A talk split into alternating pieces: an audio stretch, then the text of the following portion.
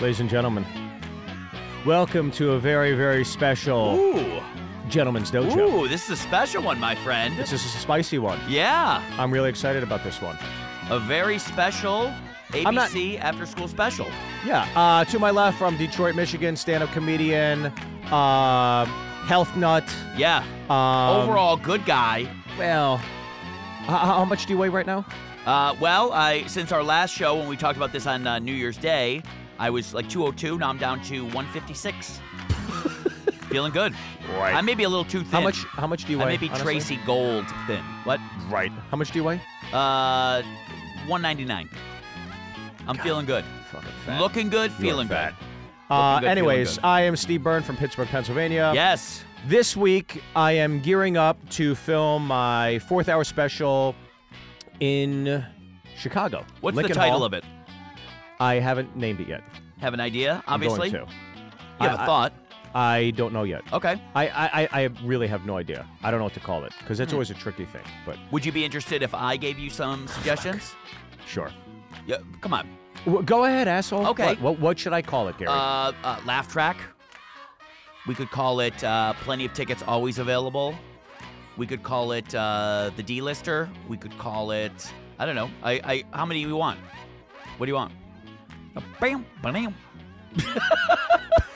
Jesus, you are the worst. We're friends, right? Let me look at my check. Oh God. Okay. Yeah. Well, we're excited. So we are actually doing this special from the road. This this show here from the road. Yeah, so we thought this this hour or, or for this for this podcast, what what we could do is just take a walk down memory lane. I was going to play some bits um, for you guys from my specials and explain maybe what I liked, what I didn't like, um, and just some of my favorite clips. Maybe maybe some jokes that I'm proud of, and some jokes that maybe uh, I've learned lessons from. Uh, I'll give you an example. This out of the gates, I'd like to play for you, and then we could talk about it afterwards. Okay? This is going to be uh, like four minutes here, but this this does go somewhere, and this is a bit I learned a lesson from in retrospect. I was watching a uh, stand-up show the other night. If I hear one more black comedian bitching in their act about getting pulled over by the cops just because you're black, I'm gonna blow my goddamn brains out. I figured it out. It is not because you're black, okay? Here's a theory. Reggae music, what do these people like to do? Smoke weed, right? Not all of them. Well, fucking most of them.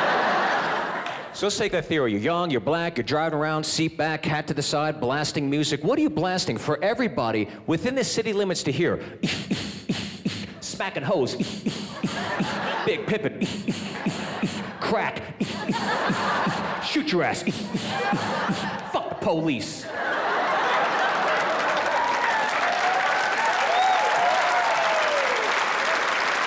Gee, I wonder why you're getting pulled over.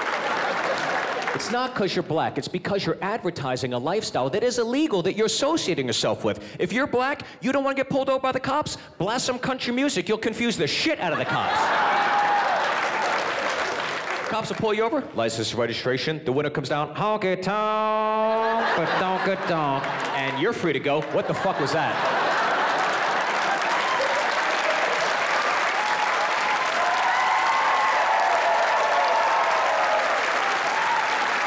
Just found a black unicorn. And I will name him Hootie.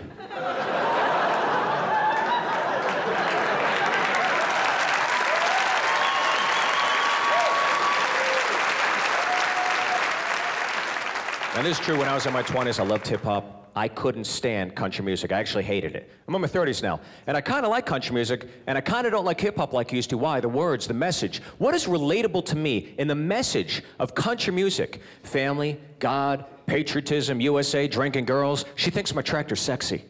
That's a song. She thinks my tractor's sexy. This asshole's getting laid with a tractor? I can run with this crowd. The bar set pretty low with this crew.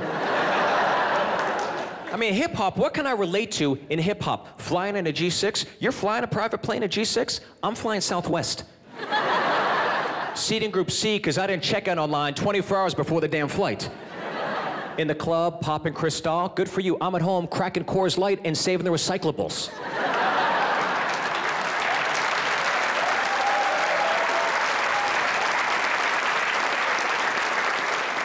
Pimpin' ain't easy.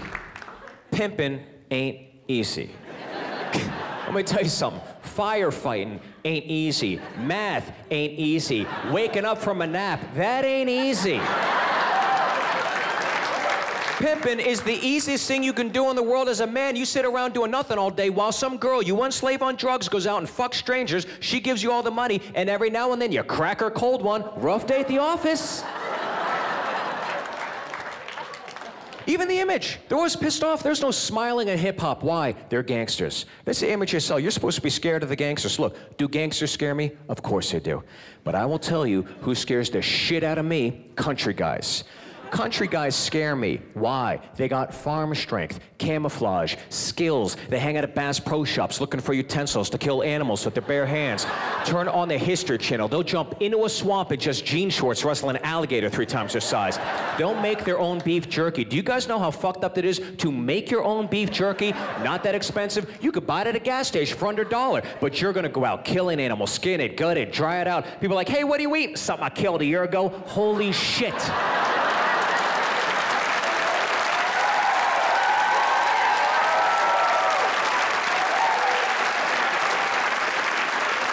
Now, you give me a choice between a dark alley in Harlem at 3 in the morning. I'm in an alley taking a piss and I hear, What up, playa? It's gonna scare me. But if I'm on the backwoods of Alabama camping, crickets chirping, stars out, nobody around for miles, I'm in the woods taking a piss in there. Howdy, y'all. Get me the fuck out of here. that number one just turned into a number two, real quick. Real quick. Nailed it. That clip was about three and a half minutes too long. Oh God. Ooh. So- So that bit. was. So. Go ahead, Gary. Let me just say this: I, I, th- I need to ask for more money on this next special because that crowd was so hot. They would have never, ever been that hot over these jokes if I didn't come out there and pump the shit out of those motherfuckers. Yeah, it was you. Yeah, you It think was it was all you. You think it was the beef jerky joke, and and a Southwest Airlines joke that the crowd's applause breaking? Don't bring me then. You don't bring me. Eh, uh, Am I not bringing? eh, I, What? I- I'll stay home this week from Please. Chicago, and you want to see how bad this is going to be. Do- are, are you telling me I'm off the show? What are you doing right You now? You need me here. Go back and describe how you came up with this nonsense. Yeah, I'm not even After you stole it describing how I. Jeff Foxworthy. Go ahead. What? I don't know. Yeah, you don't know because you've never written anything in your fucking life. So this is what I had to learn. So you do a joke that uh, you know you talk about race, and look, you don't do anything No. even close to this because you don't write or take a chance or I'm treat on the yourself Warner as an Brothers lot. artist. Please Go ahead. pass out candy. So I, you know, you.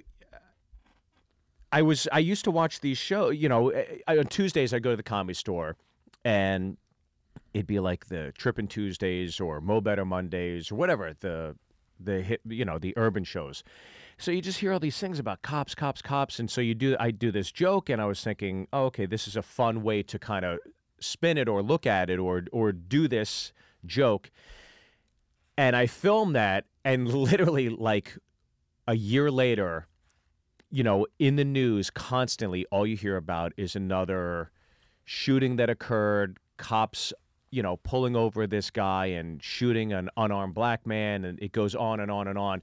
And then you don't think about the social significance or impact, you know, a bit can have when you do something like that because then all of a sudden you go to Netflix and people don't don't know that I filmed this three years ago.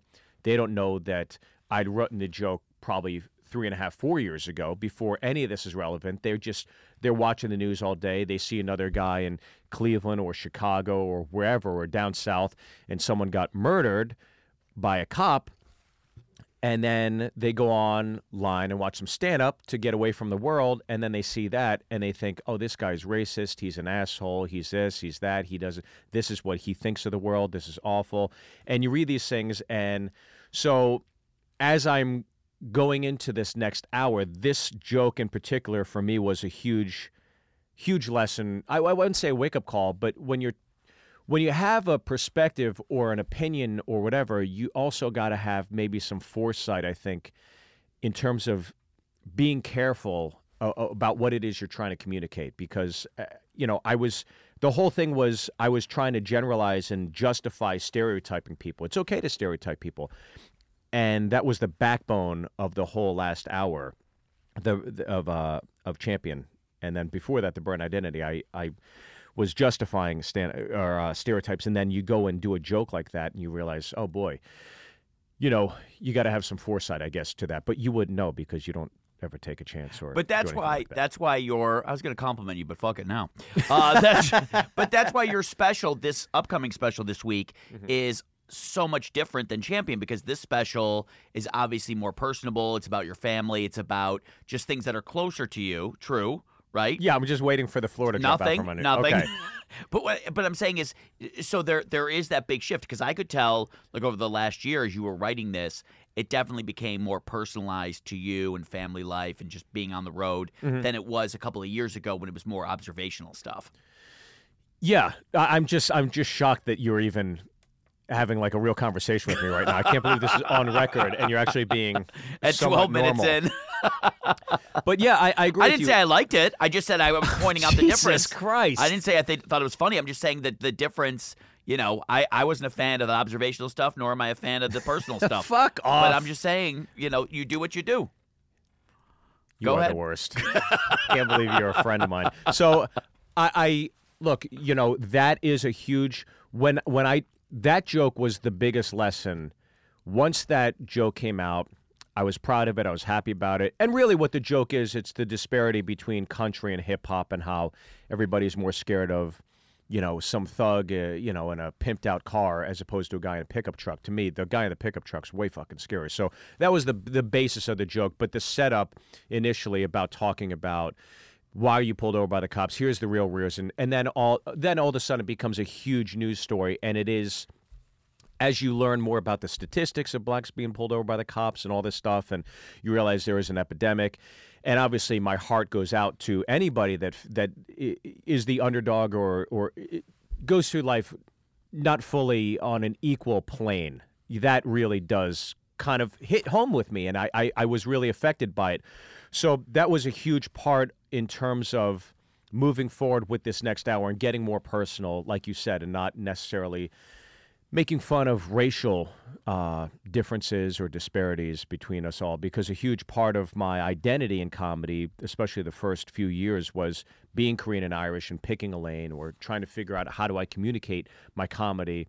Because the minute you get up, people go, "Oh, he's something. What the fuck's you know? What is his background?" So it's always Korean and Irish, and I never wanted to be just a Korean comic, because then I'd be like lying. I'd be like what what Carlos Mencia went through with Joe Rogan when Joe Rogan's like his name's Ned and he's half German. right It's like, well, where's his Oktoberfest jokes? It's like, well, I felt the same way, but I felt that years before Carlos even got outed about that. So I was always like, well, I'm Steve Byrne, I'm Korean and Irish, I'm American. And so that will always be the basis of the stand up. So I see something happening there, Gary. What good? No, but I- but I still love that Southwest Airlines joke because everybody knows if you don't print your boarding pass 24 hours beforehand, you're going to get seating Group C. Ah, so airline sakes. jokes never get old. They never do. I loved them when Rich Little did them. I loved them when I used to see comics in the Catskills. Hmm. So those jokes never get old. And I, I think you should do more how the seats don't recline all the way back and how you got to put them in the upright position for landing. Like, come hmm. on, really? So I think you could go more into that. And if you ever needed help, you know, with writing some stuff like that, I'd be more than happy. Right. Because you're so good at Yeah. writing. What, when's the last time you wrote a joke? Uh, that Valentine's Day joke From the last episode? so, from 2007. 2007. Honestly, when is the last time you sat when was the and last time ro- uh well let's see I, I you know i always write i always constantly just write stuff down you know put pen to paper is what i call it Yeah, um, milk, ranch dressing, Yeah. fries, yeah French bread pizza, DiGiorno.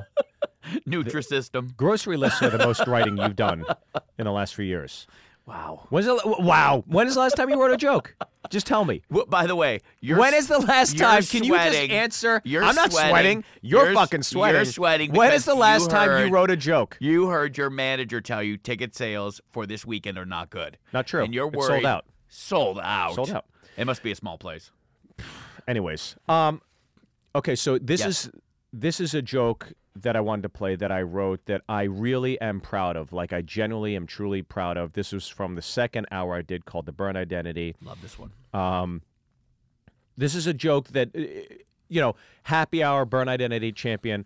I rarely do any jokes from those, but every now and then I'll, I'll do this joke, and this is a joke that I, I generally am truly proud of. Uh, Women do not. Why? Because women are mature. And here's where I feel bad for the women. You never had a chance to have fun. Girls are thrown to maturity as soon as you're born. What's first toy a little boy gets? Gun, truck, bike. That's fun. What's first toy a little girl gets? Another little baby girl. That's a little messed up, right? Hey, I'm a baby, I'm having so much fun. Time to grow up, baby. Here's your baby.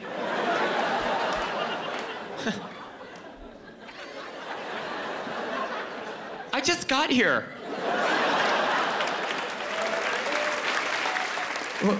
What's that kitchen set for? Get in there, you gotta learn how to bake cookies. but don't eat them, you don't get fat. Girls are forced to grow up so quick, even by the laws of nature. When does a girl become a woman? Technically, around fifth grade. Remember the one day the teacher walks in the classroom, separates a class? Life changes after that one day. Teacher walks in, all right, all the girls, please, all the girls, just get up and follow me real quick. We're gonna have a little talk. Guy's like, what do they get to leave? We're gonna stay here work? Jeremy, thank you. All the girls, please. girls get up, what's going on? Is there a rainbow outside? I love rainbows. Girls come back 20 minutes later. I guess I'm bleeding the rest of my life. That's got to be spooky news for a kid to hear. You're a kid. One minute you're on a jungle gym going down a slide, next you're in a cold classroom with a teacher. You're going to be bleeding once a month, pretty much the rest of your life. I'm sorry, I'm going to be bleeding? Oh, yeah. From where? Right there. Right there? Is it going to hurt? Not you, but everyone around you. It's going to hurt. Scary, those are laughs. those are laughs, Scary. That is a joke I truly am uh, proud of. What special was that from? The second one, Burn Identity. Okay. That's that's one of those where I I was like, uh, you know, I look, I don't think I'm the greatest comic in the world. I don't I don't I don't beat my chest and go I'm the fucking shit.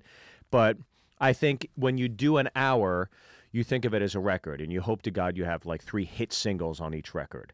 And I would think that over the course of my career, if I were to put together a bunch of jokes, I think that's that's one I'd be very proud of. Do you have anything like that? Do Like- comics- like when when you say uh, "Give it up for the single ladies"? Like, do you consider that one of your greatest hits, or is that just a I like it. It gets good reaction. Yeah, It, it doesn't always. give it up for the single ladies. I don't. Th- the troops.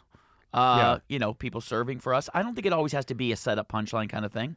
I mean, that's fine. I don't think a joke always needs to be a setup punch. I think it can go another way. yeah. What Right. What do you? And I'm asking you this dead serious. Oh God. Dead here. serious. Are you being serious, or are you fucking around with me? hundred percent. Because I don't know this because I don't have a special. So I'm asking you this with one hundred percent honesty. After you film a special, right? After Yeah. you film it, Right. What's what's the end goal? Like, what what what do you hope the special brings to you? Do you do it for your own personal journal at the end of the, the career? Like like what do you hope after the special starts airing? Do you hope that you start playing bigger rooms? Like what what's why do why I'm serious. Why do Yeah. people why do people do specials? Like like what's what's the goal at the end of it? I think the goal as a comic is to stay relevant. Uh, you know, look, so many comics out there will do one hour and write off of that, or do two hours and write off of that. I think if you don't keep creating, you get complacent. Look at it this way. This, this is the best analogy I can make.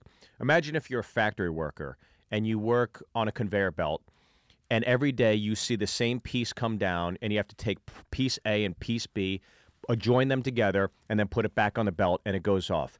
And so every day you're just doing the same shit over and over again. Well, like 10 years in, you're going to be fucking miserable. You're pissed off.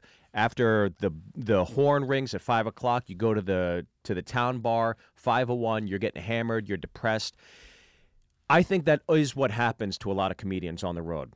I think comics on the road, they do the same shit over and over and over again, and eventually they get into a state of depression. They're drinking, they're doing drugs, they're banging hookers, they're not happy in life.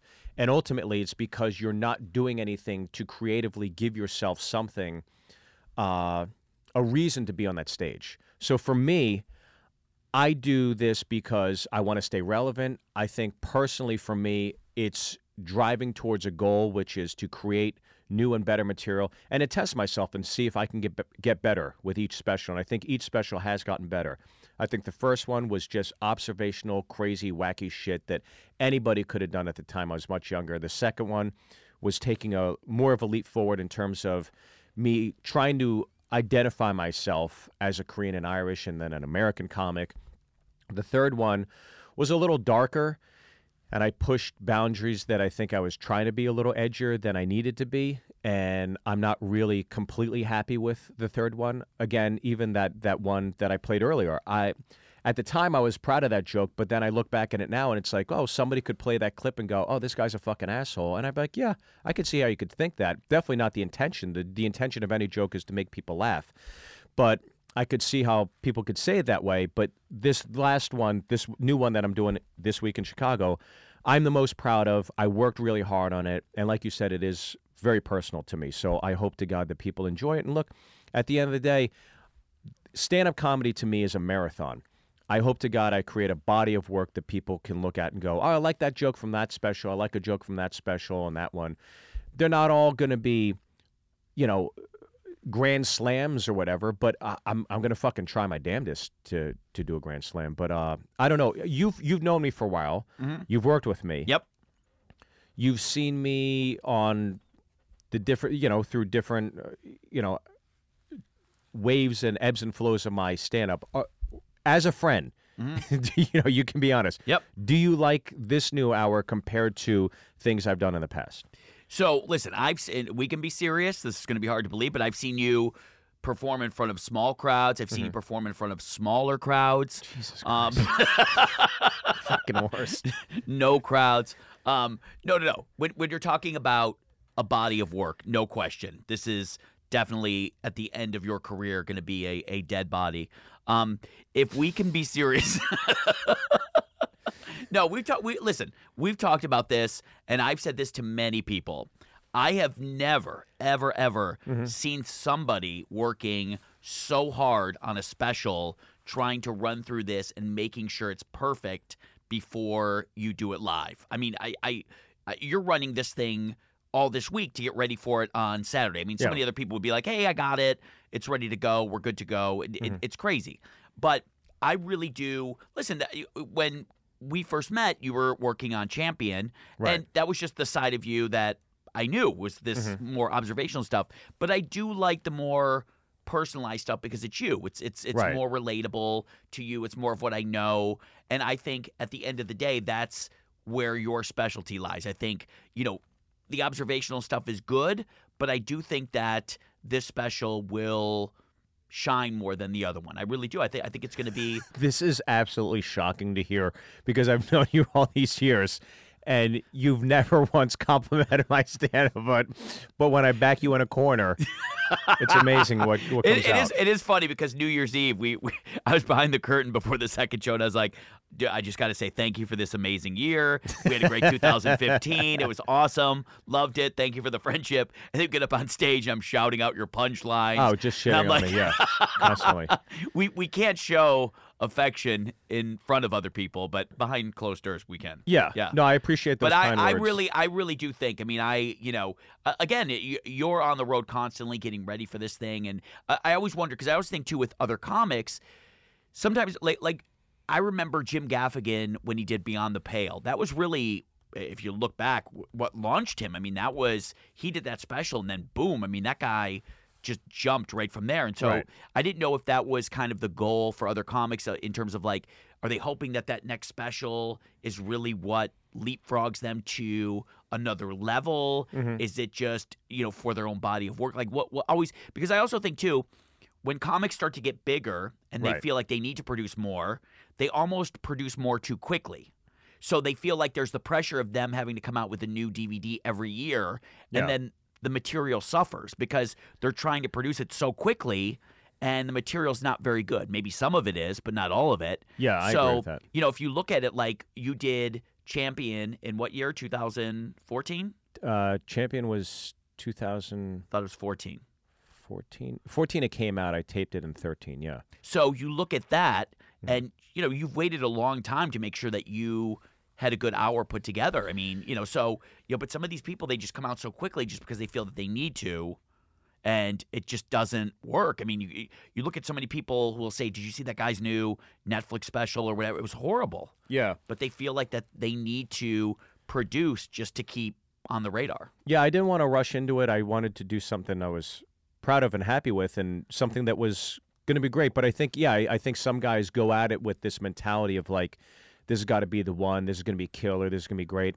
And look, I'm not going to lie. When I was younger, I definitely thought that, and even with Champion. But I think you can't lie to yourself. You just have to say, it is the way it is. And when I filmed this one, and I'm really happy with this one, it just like I just want it to be great and I hope people watch it.